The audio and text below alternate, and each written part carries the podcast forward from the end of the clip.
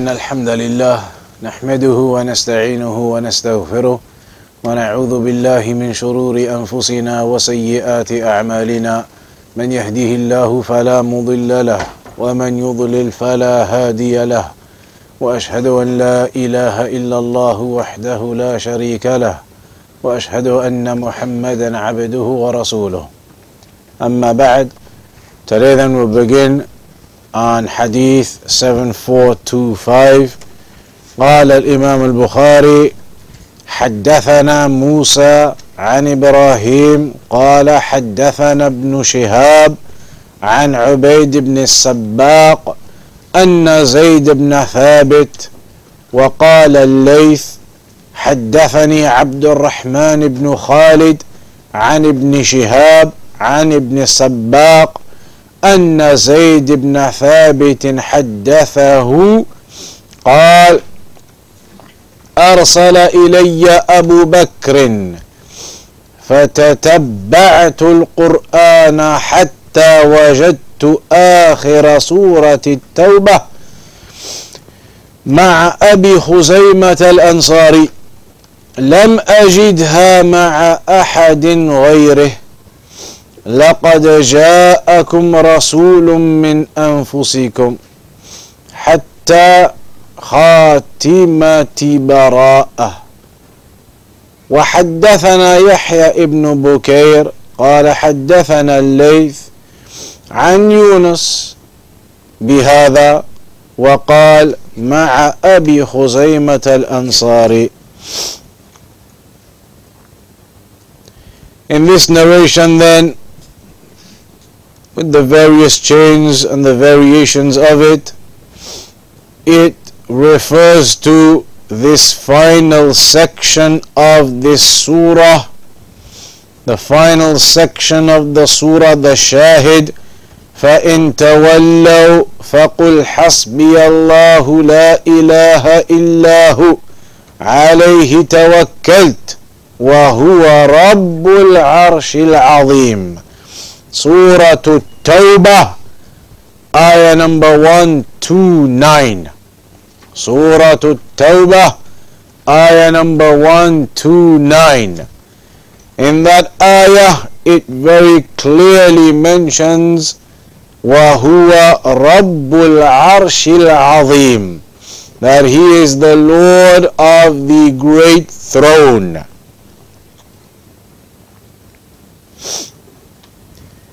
The narration as Shaykh al-Uthaymeen highlights زيد بن ثابت رضي الله عنه أحد النفر الذين كلفهم أبو بكر وعمر رضي الله عنهما أن يتتبعوا القرآن ويجمعوه Zayd ibn Thabit was one of the individuals who was given the responsibility from Abu Bakr and Umar رضي الله عنهما to follow up and gather the Quran وهذا هو الجمع الأول للقرآن على عهد أبي بكر رضي الله عنه So that was the first time the whole of the Quran was put together, collected. And that was at the time of Abu Bakr as-Siddiq رضي الله عنه.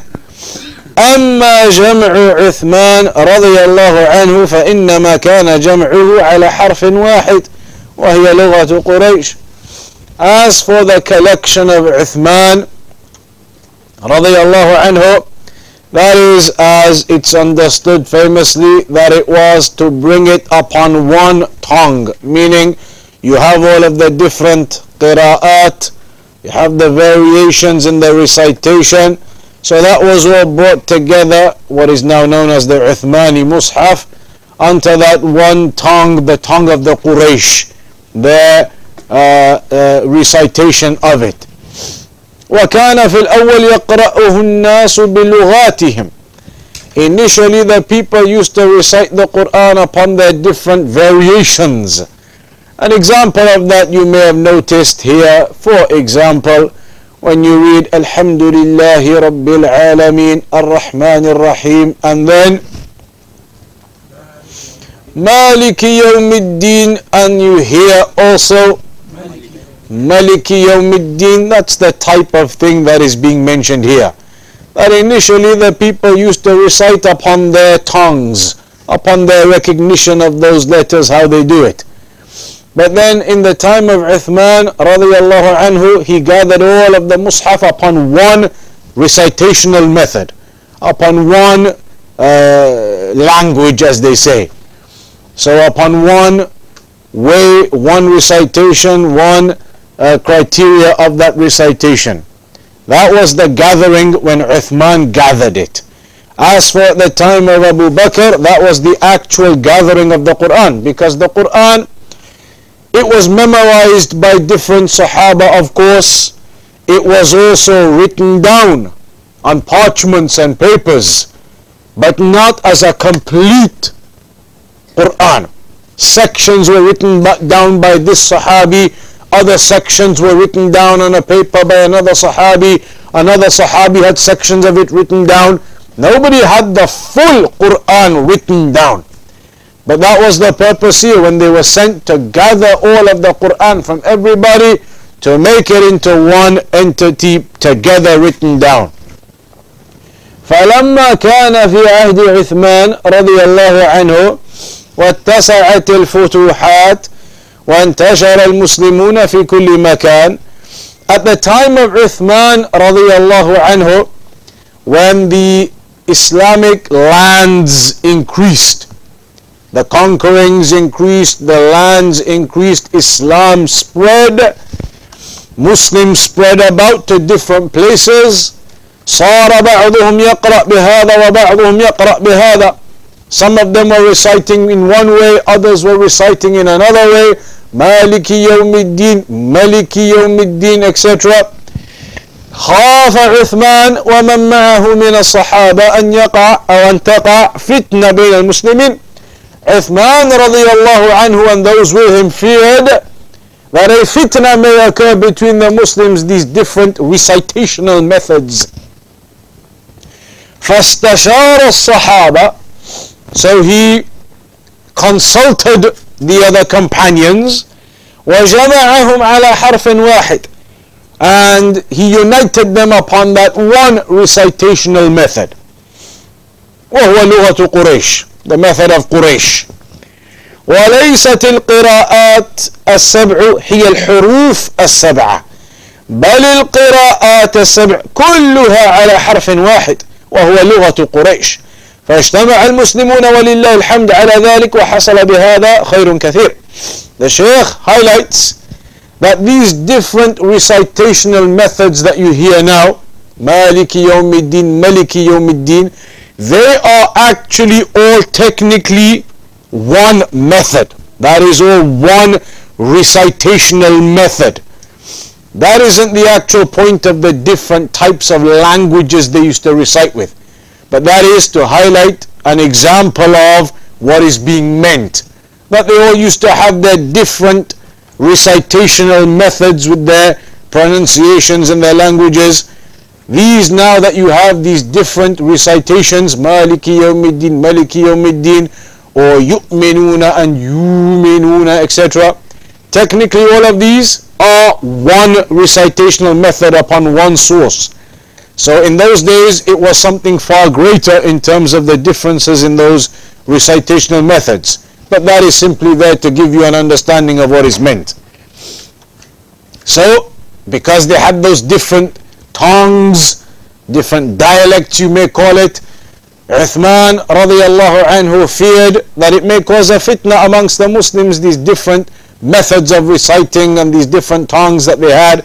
So he united it upon the method of Quraysh. And the method of Quraysh has these variations in it now that you see the qira'at also. ولكن إذا, إذا قال قائل هذه الآيات التي هي آخر سورة التوبة مع أبي خزيمة الأنصاري وهو واحد فكيف اعتمد الصحابة على نقل واحد وهو كلام الله So when Zayd radiallahu anhu and the others were sent to go and find all of the pieces of the Quran and put it together, he said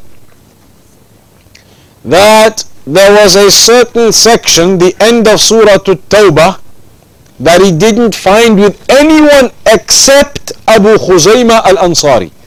He was the only person he found who had this section. So now the Shaykh says, how can we rely upon the narration of just one person for that part of the Quran? The narration of only one person. Firstly, the Shaykh says, Abu Khuzaymah radiallahu anhu, the Prophet sallallahu alayhi wasallam had said about him, had mentioned about him that his testimony is equivalent to the testimony شهادته بشهادة رجلين is to the equivalent of two men indicating his level of authenticity so he was somebody superior in that secondly أن تلقي الصحابة له بالقبول كاف في ثبوته فالصحابة تلقوه بالقبول واعتمدوه قرآنا all of the other companions did they accept that from him or not all of them accepted it all of the companions accepted his section the end of surah at-tawbah he was the only one with it but they all took it and they all accepted it all of the Sahaba accepted it. How is anybody now going to come along and say we can't accept it? When all of the Sahaba they took it and accepted it as the Quran. Thirdly, Allah says in the Quran, إِنَّا نَحْنُ نَزَّلْنَا الذِّكْرِ وَإِنَّا لَهُ لَحَافِظُونَ That indeed we have revealed this dhikr, the Quran, and we will preserve it. So the preservation of the Quran is promised by Allah subhanahu wa ta'ala. That Allah will preserve this Quran. So there is no possibility of anything being wrong, incorrect, missing, added. Allah has preserved this Quran. So that section there is certainly from the Quran. Was it not? Then it would not have entered into the Quran.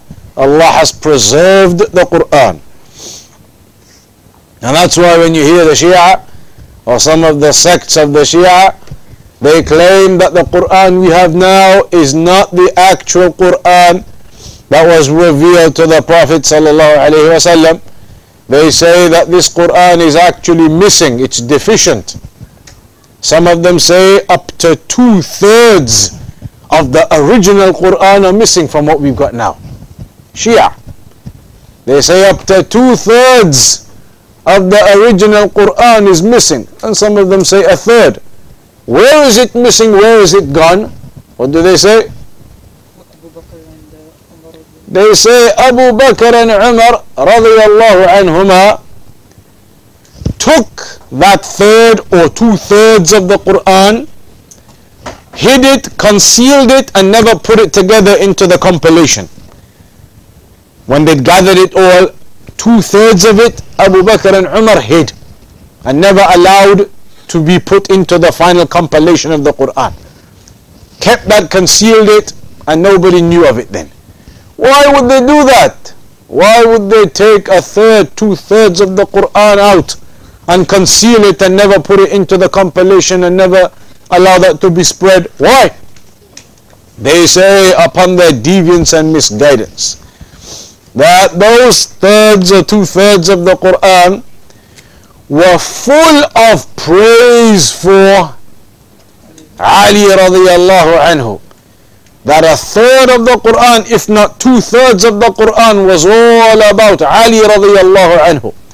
So Abu Bakr and Umar radiallahu anhuma, when they saw that, they took those sections, concealed them, and never allowed them to come into the final compilation fearing that the people would want Ali to overtake their Khilafah and that they would not have their Khilafah. They didn't want that, so they concealed that from Ali radiallahu anhu, from all of the people, stole that part of the Quran and concealed it. That is what they say. From their complete and utter misguidance. On top of the fact that they even claim in the first place that Jibreel alayhi salam Khan al-Risala, he was treacherous, betrayed the trust. Jibreel alayhi salam, they say, was supposed to take the Quran to Ali radiallahu anhu. He was supposed to be the final messenger. Ali ibn Abi Talib radiallahu anhu was supposed to be the final messenger. Jibreel alayhi salam was supposed to take the Quran to him and he made a mistake and took it to Muhammad That is the level of their misguidance. That is the level of the misguidance that they are upon. So Allah says He will preserve the Quran, so certainly it is preserved, and even if it was only found with one companion, that section, it is preserved and accepted without doubt. وبهذا and that's why نعرف ما ذكره بعض أهل العلم أن من أنكر حرفا من القرآن فإنه كافر Some of the scholars have therefore mentioned that anybody who rejects even a letter of the Quran is kafir.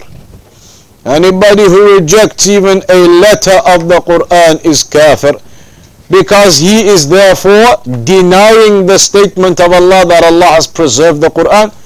If a person rejects any section of the Quran saying, no, that's not Quran, then it is as though he is denying, or rather not as though, he is, he is denying the statement of Allah that Allah has preserved the Quran, claiming that it's not preserved. This isn't Quran, that isn't Quran. So that would therefore be kufr, denying the verses of Allah subhanahu wa ta'ala. وكذلك مخالف لسبيل المؤمنين and he would also be in opposition to the way of the Sahaba, the way of the Salaf, all of whom accepted this Quran, all of it acknowledged and understood. فالقرآن ولله الحمد محفوظ the Quran and all praises to Allah is preserved. The Quran is preserved. And even this mushaf that you have now, the mushaf that you see, you know this mushaf is not printed on computers. This mushaf that you pick up, the Uthmani green mushaf, the Saudi Arabia copies as people call it, that isn't printed by computer, you know. It is handwritten. That is a handwritten mushaf.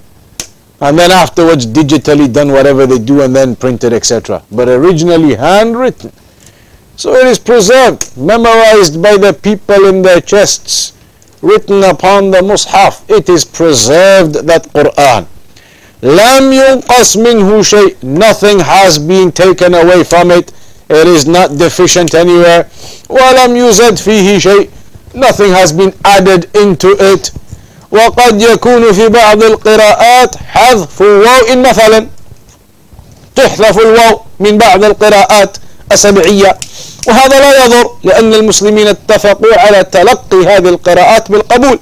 حتى ما حذف منها حرف لكن ما أجمع القراء عليه فإنه لا يجوز إنكار شيء منه أبدا. So here the Shaykh says not anything has been taken away from the Quran, nothing has been added into the Quran, it is perfectly preserved. Person may say though, in these different recitational methods you have now, some of those recitational methods, a waw may be missing for example. A waw may be missing for example in some of the recitations. So isn't that now decreasing or making deficient the Quran, what has been accepted and agreed upon in terms of the recitational methods from the times of old, that does not harm anything. That is not considered as having removed anything of the Quran. That is a recitational method of the Quran. It is the Quran still. So that is not something to be concerned over for a person to say, but this letter is missing in that recitation, or such and such a letter is missing from the other recitation. Those are certain recitational methods, all of which are derived from the language of Quraysh. Which reminds me of the times in Medina, there used to be a Quran class every week. In all of the university years, all of the semesters, every semester you have to have uh, one Quran class at least. So in that Quran class, the students used to recite to the teacher, the, re- the teacher would correct the recitation of the students, he would check the memorization of the students, etc. One time, we were in the class, and a student began to recite. A student began to recite. He was reciting, reciting, reciting. Alhamdulillah, all good, nothing really to mention. The teacher said, No problem, good. He was about to move on to the next student. One of the brothers put his hand up in shock and amazement. He said, Sheikh, the number of mistakes he made in that recitation, and you're saying, Good, carry on to the next person? Did you not notice how many mistakes he made? Yu'minuna, he's saying yu'minuna. Missing the Hamza out altogether. How many times did he miss the Hamza out? You didn't spot it. All these other points he pointed out. Of course, all of these points that he pointed out were simply differences in the recitation, the qira'at, not mistakes. But he didn't know. So in shock and amazement, Sheikh, what are you talking about? How many times did he miss the Hamza? Yuminuna, making it a waw instead of a Hamza. And he didn't know that this was the different recitations that are permissible and correct. The scholars do say though, you should not use recitations that are unknown to the people. You should not come along one day, mashallah, you've got your degree in Quran, in the qira'at, so you come back and you start leading the prayer and you decide today I'll do some of these other qira'at, show the people something. And then during the prayer you get everybody saying subhanallah, subhanallah. The scholars they say you should not utilize a form of recitation from those methods that are permissible amongst the people who do not know them and recognize them. Rather, recite in the way that is recognized by the people. And here, the majority of the people recognize Hafs. So that is what should be done. Now in this masjid, there is also a recognition over the years of Qalun. So those types of recitations can be used. They are known by the people. People now understand. You can say Maliki Yawmiddin instead of what most people learnt as Maliki Yawmiddin. It has become understood. So okay. But you wouldn't do certain recitations that are unknown to the people.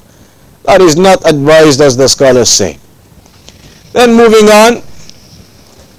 قال حدثنا معلى ابن ابن أسد قال حدثنا وهيب عن سعيد عن قتادة عن أبي العالية عن ابن عباس رضي الله عنهما قال كان النبي صلى الله عليه وسلم يقول عند الكرب لا إله إلا الله العليم الحليم لا إله إلا الله رب العرش العظيم لا إله إلا الله رب السماوات ورب الأرض ورب العرش الكريم. This narration it is clear where the point the shahid is in the narration it mentions that the prophet sallallahu alaihi wasallam used to say at the times of al-karb and what is the times of al-karb? Times of difficulty. When you face a situation, a scenario, some need or difficulty, some desperate situation, some hard situation, then the Prophet ﷺ used to make this dua. And he used to say, La ilaha illallah al-alim al-halim. La ilaha illallah Rabbul arsh al-azim. The Lord of the great throne. La ilaha illallah Rabbul samawati wa Rabbul ard. The Lord of the heavens and the earth. Rabbul Arshil Kareem, the Lord of the Noble Throne. So in this dua there is affirmation again of the throne of Allah subhanahu wa ta'ala. You notice here that there are two descriptions given of the throne of Allah. Rabbul Arshil Azim and Rabbul Arshil Kareem. Two descriptions are given of the throne of Allah in this narration. The first, Al-Azim, meaning Al-Izam, greatness. The second, Al-Kareem, Al-Karam, وليس المراد بالكرم البذل والعطاء لأن العرش لا يبذل ولا يعطي لكن يراد به الحسن والبهاء Al-Kareem, normally Kareem means what? You say somebody is Kareem, generous. But that is not the meaning of this here. It doesn't translate into the meanings of generous. What do they put down in your English? What's the English? What do they put down for it?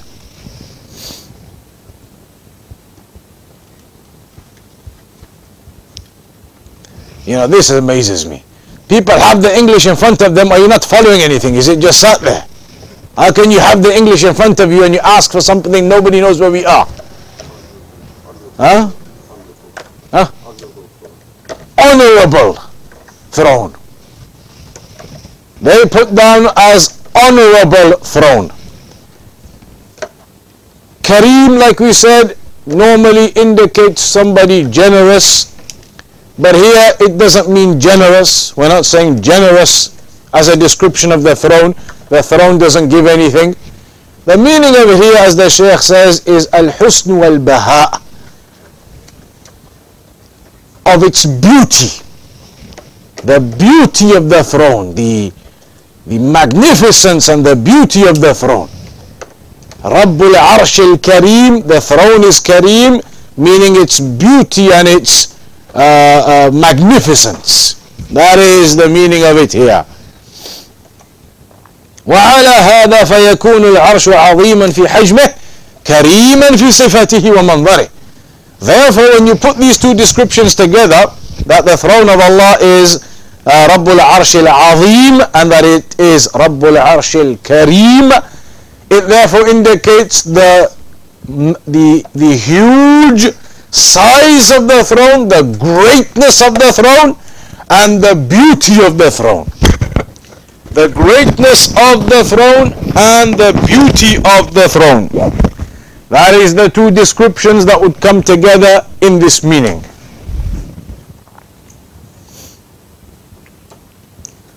As a side benefit, as Shaykh Al-Uthaymeen mentions, or somebody tell us what the side benefit is from those who don't have the Arabic or the English available to you.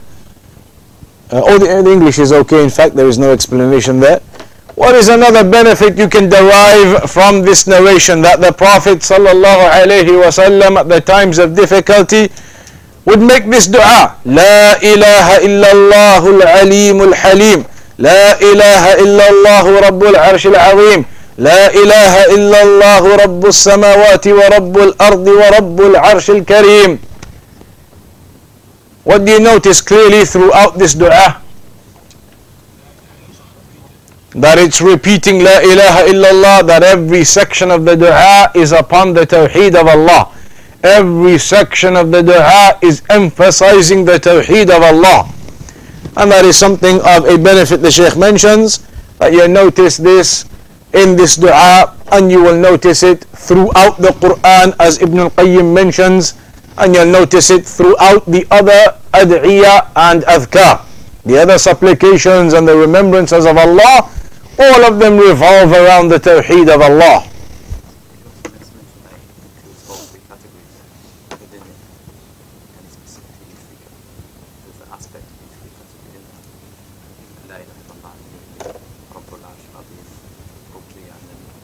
Sahih, that's true. It has an emphasis upon Tawheed the whole dua is based upon Tawheed, every sentence emphasizing Tawheed. And then you could even note that all of the different aspects of Tawheed are mentioned within this dua. The aspect of the rububiyyah of Allah, the aspect of the uluhiyyah of Allah, and the aspect of the names and attributes of Allah. And that was a benefit brought forth by one of the attendees and therefore that attendee can now explain that benefit and what al-rububiyyah is and al-uluhiyyah is and al-asma'u wa sifat is because this hadith incorporates all of these aspects of tawheed within it. So what is al-rububiyyah that this hadith incorporates within it? Rububiyyah refers to the Tawheed of Allah in His Lordship. Which means what? To single out Allah subhanahu wa ta'ala with His actions. This we've done so many times, everybody should have it memorized by now. The basics of Tawheed. The basics of Tawheed. You hear all of the time. Al-Rububiyyah, Al-Uluhiyyah, Al-Asma'u wa Sifat. Al-Rububiyyah. In English they say the Lordship of Allah. What does that mean? It means that we single out Allah in His actions. With regards to His actions, we single out Allah. What actions then? The creation of the heavens and the earth. That is an action that only Allah did. The creation of the heavens and the earth. We single out Allah and say, only Allah, creator of the heavens and the earth. Giving life and death. That is an action specific and unique and only to Allah. Sustaining all of this universe and controlling it all something only solely for Allah bringing down the provisions and the rain for us from Allah so those are actions that occur that are purely Allah uh, actions that Allah does so we affirm those actions are specific to Allah alone that is the rububiyyah the lordship of Allah specifying and making single and unique those actions to Allah alone nobody else gives life and death Nobody else participates in creating the heavens and the earth, in running the heavens and the earth. They are actions specific to Allah. Al-uluhiyya. So al-rububiyya was to single out Allah with His actions. Al-uluhiyya is to single out Allah with our actions. The simplest way to remember it. Al-rububiyya to single out Allah with His actions al-uluhiyya to single out Allah with our actions now. So what are our actions? Every type of worship. All of our worship, every single aspect of our worship, all of our actions in the heart, upon the tongue, upon the limbs are singled out only for Allah. That is al-uluhiyya, the worship of Allah. And then al-asma'u wa-sifat, the names and attributes of Allah that Allah has the most perfect and beautiful of names and attributes. وَلِلَّهِ الْأَسْمَاءُ الْحُسْنَى Indeed, Allah has the most perfect and beautiful of names and attributes. And they are specific to Allah. And you do not perform the tahrif, the ta'atil, etc. We've done all of those topics elsewhere in detail. So, this dua incorporates all of those aspects of Tawheed. A person may say, what are these three categories of Tawheed you're talking about? Is there a hadith that tells us about these categories of Tawheed? Is there a narration? Is there an ayah that clarifies these categories of Tawheed? So what are you going to say? Now that the noble attendee has brought up the issue, what are you going to say? It's directly relevant to our topic. We're studying Kitab al-Tawheed. These are actually prerequisites to studying Kitab al-Tawheed. These are things you should already know as you're studying Kitab al-Tawheed here. So somebody says to you now, those three categories that you're saying are within this dua. Who told you about these three categories? Rububiyyah, Uluhiyyah, names and attributes. Tawheed is Tawheed. What's these three categories? Where have they come from? What are you going to say? They are mentioned in the Quran. Did the Prophet ﷺ mention there are three categories of Tawheed? Is there a hadith telling us about the three categories of Tawheed? Is there an ayah mentioning the three categories of Tawheed? Al-Rububiyyah, Al-Uluhiyyah, Al-Asma' Sifat. Are those categories categorized explicitly in the Quran and Sunnah? There is no specific categorization.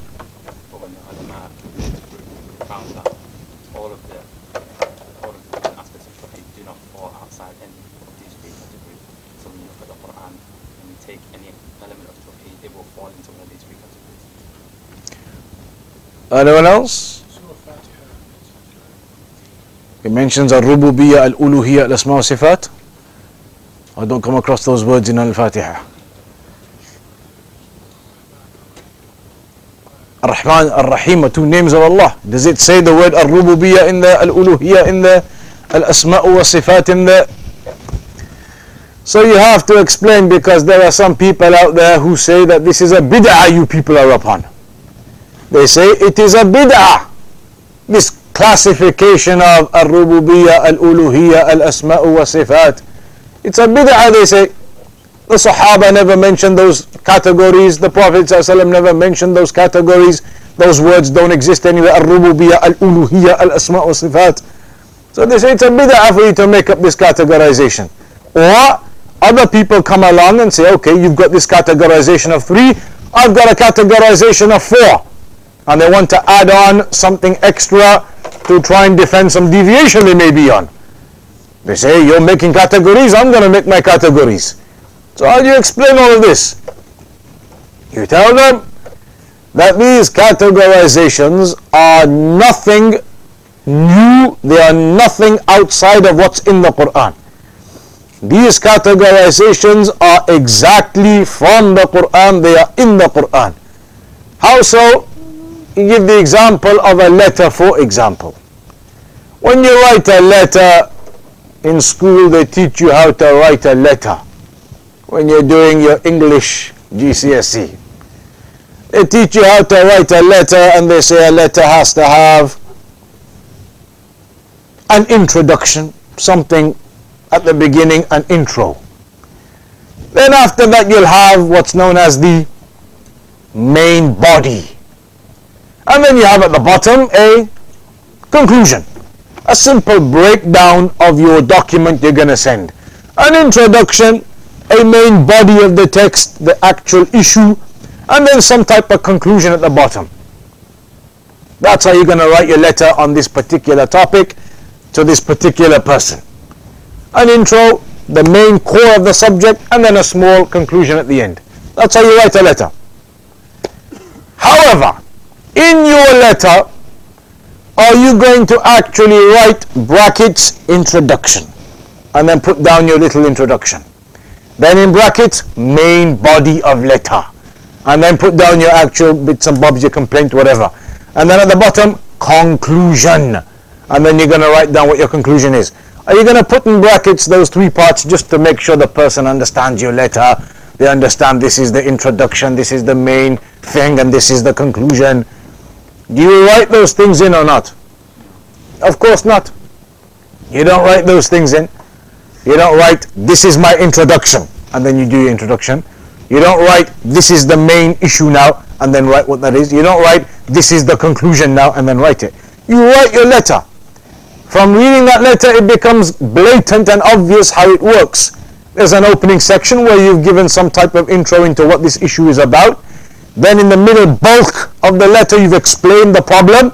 In the bottom of the letter, you've given some summary and conclusion as to what the, uh, the, the solutions are going to be or whatever. That is clear from the layout of the letter and the way it's done. So even though in the letter you don't write intro, main body, conclusion. Your letter, your letter is written in that format though. That's why in GCSE English, when they put those letters in front of you and they say, where is the intro, where is the uh, uh, main body, and where is the conclusion, you read it and you work it out. That first paragraph is the intro, the middle long paragraph is the main body, that bottom paragraph is the conclusion. Even though it's not written there. So now, you have an intro, you have a main body, you have a conclusion. Even though that's never ever written in the letter. That is a type of example or scenario to explain this. In the Quran, it doesn't say that this ayah is a rububiyyah in brackets and then tells you the ayah. Doesn't say this ayah is al uluhiyyah and then explain the ayah or mention the ayah. Doesn't say this ayah is al asma'u wa sifat and then mention the ayah. It just mentions the ayat. But when you examine, you can realize this one is a rububiyyah. It's talking about the actions of Allah that we must specify to Him. This ayah is talking about al-uluhiyyah, our actions that we need to worship Him. This ayah is talking about the names and attributes of Allah. So everything is there, but it's not labeled for you there. But it's all there. There's nothing new. That is what's exactly there. So now when you come to Al-Fatiha, Alhamdulillahi Rabbil Alameen. All praise be due to Allah, Rabb of all of everything in creation. He is the Rabb of everything. The creator, the provider, the one who gives life and death, the sustainer. All of that is the Rububiyyah. Uh, uh, Alhamdulillah Rabbil Alameen. And then Ar-Rahman Ar-Rahim. They are two of the names of Allah. You have the Tawheed of the names and attributes. Maliki Yawmiddin, names and attributes you could say too. إياك نعبد وإياك نستعين You alone we worship and you alone we seek aid and assistance from. That is Tawheed. Al-Uluhiyya, singling out our worship to Allah. So these categories are not an innovation, they are nothing. They are nothing new. It is exactly what's in the Quran just being explained. That this is the Tawheed of Al-Rububiyyah. This is the Tawheed of Al-Uluhiyyah. It's an explanation of what's there. It is not bringing about anything new. It is simply classifying, explaining to you what is there. And that's why, yes, you may have scholars that may explain it slightly differently. Some scholars will explain Tawheed in two categories. And those categories are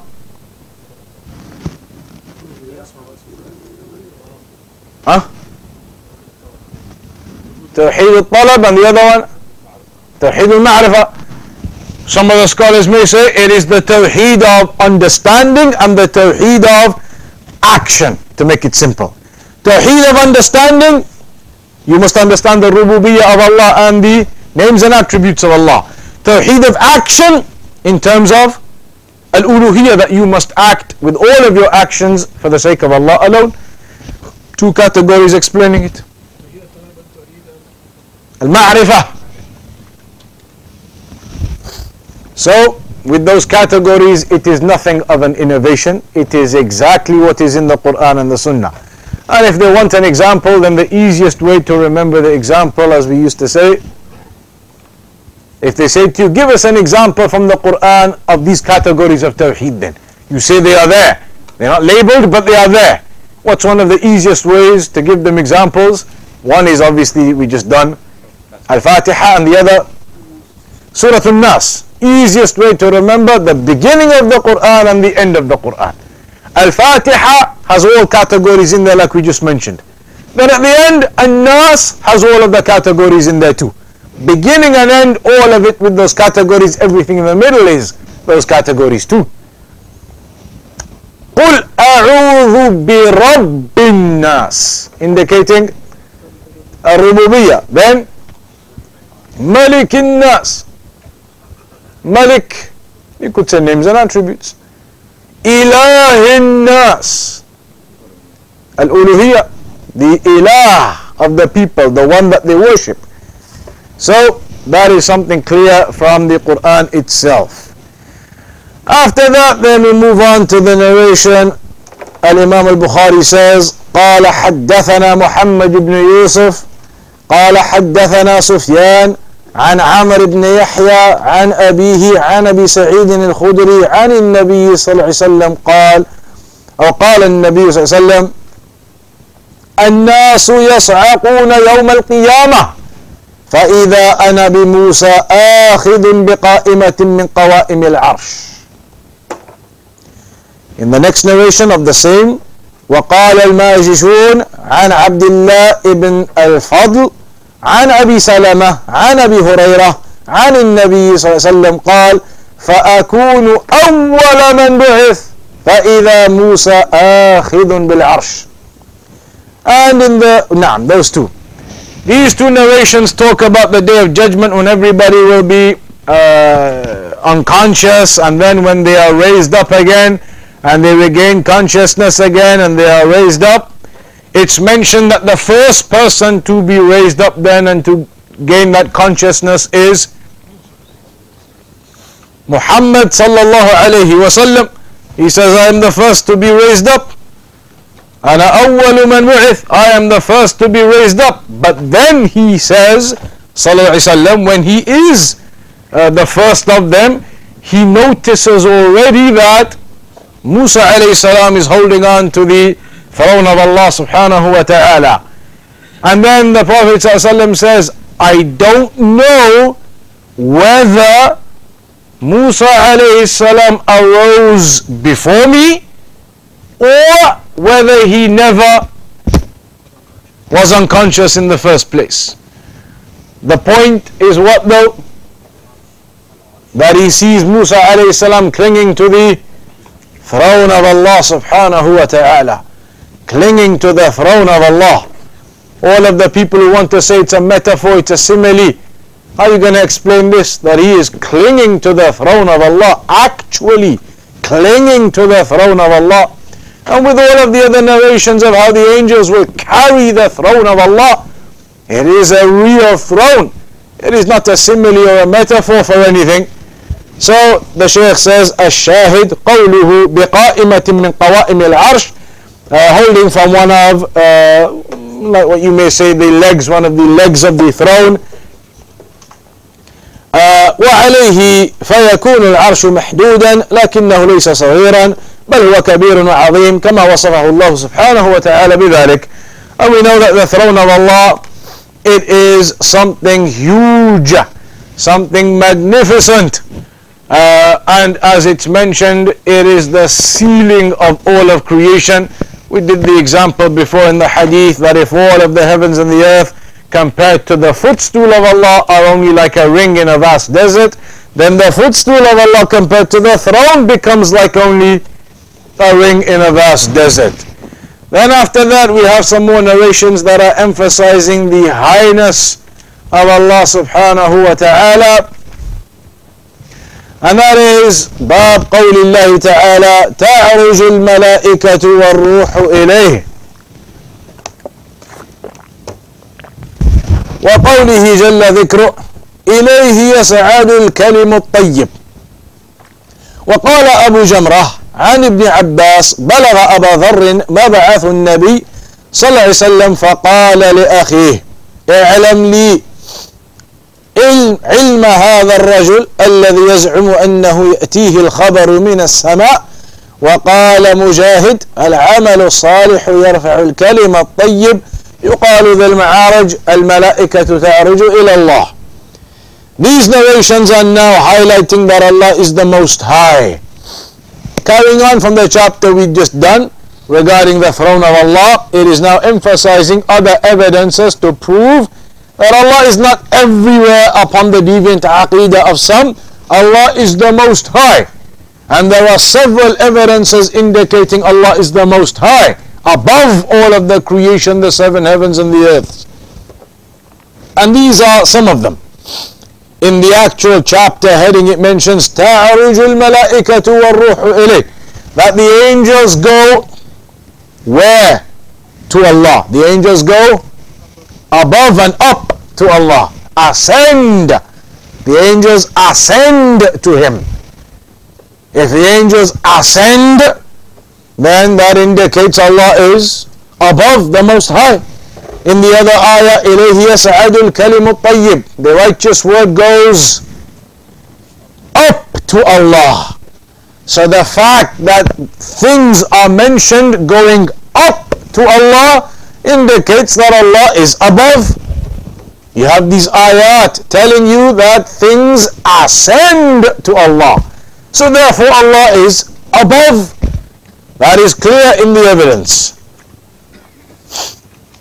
فهذا الباب ذكره بعد ذكر الاستواء على العرش لأن الاستواء على العرش علو خاص وهذا الباب للعلو العام The previous chapter was talking about Allah being above the throne.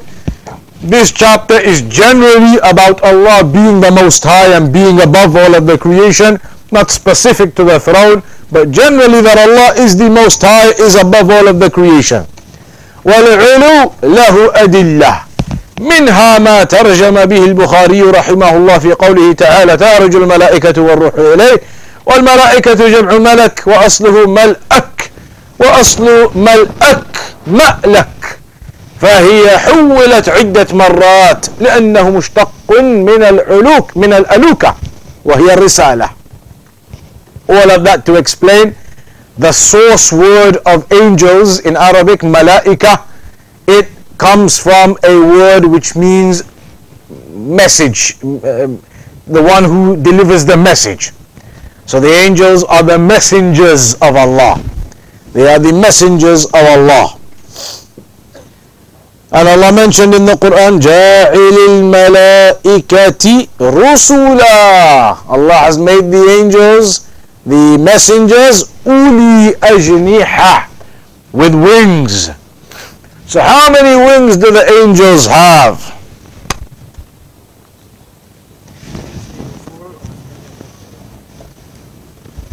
How many angels do the wings have?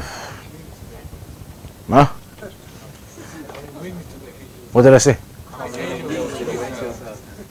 Did not even notice. So how many wings do the angels have? That as a side point, when it occurs that you mix your words up the wrong way around in the sentence, as occurred just there, apparently as you claim, then it's mentioned in the Arabic language grammatically there's a rule for that. Grammatically in the Arabic language they understand that this occurs in the speech of the people and it's mentioned in the books of grammar and they have names for it and rules for it when somebody accidentally swaps two words around in a sentence just as a side point. And some of you inshallah ta'ala will get to that soon. So here how many wings do the angels have how many? Four. All the angels are four wings each.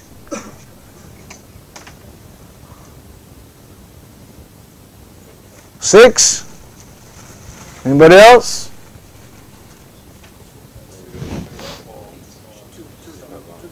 Hadith mentions 700. Eight each angel has different amount of wings. So some angels might have less, some have more. Correct. Some angels have two wings. Some angels have three wings. Some angels have four wings. Some angels have more. Jibril alayhi salam, it's mentioned he had 600 wings of the beautiful colors and the pearls and the gems falling from them. The angels have different numbers of wings. And the angels are a creation from the creations of Allah subhanahu wa ta'ala that we believe in and have iman in. It is one of the pillars of iman. A Muslim cannot reject the existence of the angels. But what are the angels? Are the angels females, for example? Often angels are depicted as female. And people say such and such is an angel, referring to a female. So what is the aqidah of Ahlul Sunnah regarding the angels being feminine? Anyone? So we know for definite the angels are not female as is widespread amongst the people and they depict the angels to always be women. A Sheikh bin Baz was once asked that Sheikh in our hospital sometimes if a nurse has done a really good job others may say you're such an angel, a female nurse. Is this allowed for our female nurses to be referred to in this way? For us to say you're such an angel to a woman? And the Shaykh said, no, absolutely not, because the angels are not women. How do we know that? Because in the Quran Allah refutes the mushrikeen for claiming that the angels are the daughters of Allah. They are not the daughters of Allah. So that is something known about them. Do the angels have intellect? As Sheikh Al-Uthaymeen was once asked. Do the angels have intelligence as we understand intelligence and intellect? Do the angels have that? We know يَفْعَلُونَ مَا يُؤْمَرُونَ They do exactly what Allah commands them. So do they have this intelligence or intellect or do they just do as Allah commands them without any thought process as such? They have intellect. Uh, Shaykh al when he was asked the question, do angels have intellect? He said, do you have any intellect? He said, what are you talking about? Of course the angels have intellect. Of course they have intelligence. All of those ayat, all of those ahadith about the angels and they talk to each other when the revelation comes and Jibril is descending, the angels say to him, هذا قال ربكم قال الحق what did your Lord say? He tells them Allah spoke the truth. They speak. All of these things that are mentioned regarding them, this is from the belief in the angels. So here it talks about uh, the angels that Allah uh, that the angels ascend to Allah and the fact that the angels ascend up to Allah and the righteous actions ascend up to Allah, the righteous speech and actions ascend, then that is all proof that Allah is above. See all of these evidences now, people who claim Allah is everywhere. They need to explain these somehow. How are they going to explain these evidences? The angels ascend up to Allah when they believe Allah is everywhere. Then why are the angels ascending? Where are they going? Allah is everywhere the righteous actions ascend up to Allah. But if they say Allah is everywhere, then why are the actions ascending? Where are they going? This is the reason why the scholars they say, Ahlul Bid'ah, they come to a conclusion on something, as they've come to this conclusion that Allah is everywhere. So now when they come to these evidences, they must somehow interpret them to match the aqidah they've already concluded. They have concluded Allah is everywhere. Now the evidences are saying Allah is above. They must now, without choice, distort and alter these evidences, misinterpret them in order to make them match with their aqidah. That's why they say, Ahlul Sunnah, the process is we look at the Quran and the Sunnah and we determine and understand what our aqidah is. Ahlul Bid'ah, they determine and conclude what their aqidah should be, and then they read the Quran and interpret everything to fit with what they've decided already. That is one of the differences scholars mention. So the people of innovation decide Allah's everywhere. Allah has to be everywhere. How can you say Allah's not here? Allah has to be everywhere. So now when they read the Quran and the Sunnah and there are multiple evidences saying that Allah isn't everywhere, Allah is above. Now what they're going to do? They've already decided their aqidah is Allah's everywhere. They are now going to have to distort all of those evidences, misinterpret them to make them fit with the aqidah they've already decided on. So that is why you see them distorting and altering so many of the evidences. What time is our prayer today? We're going to stop on that point today then. Any questions or anything on that?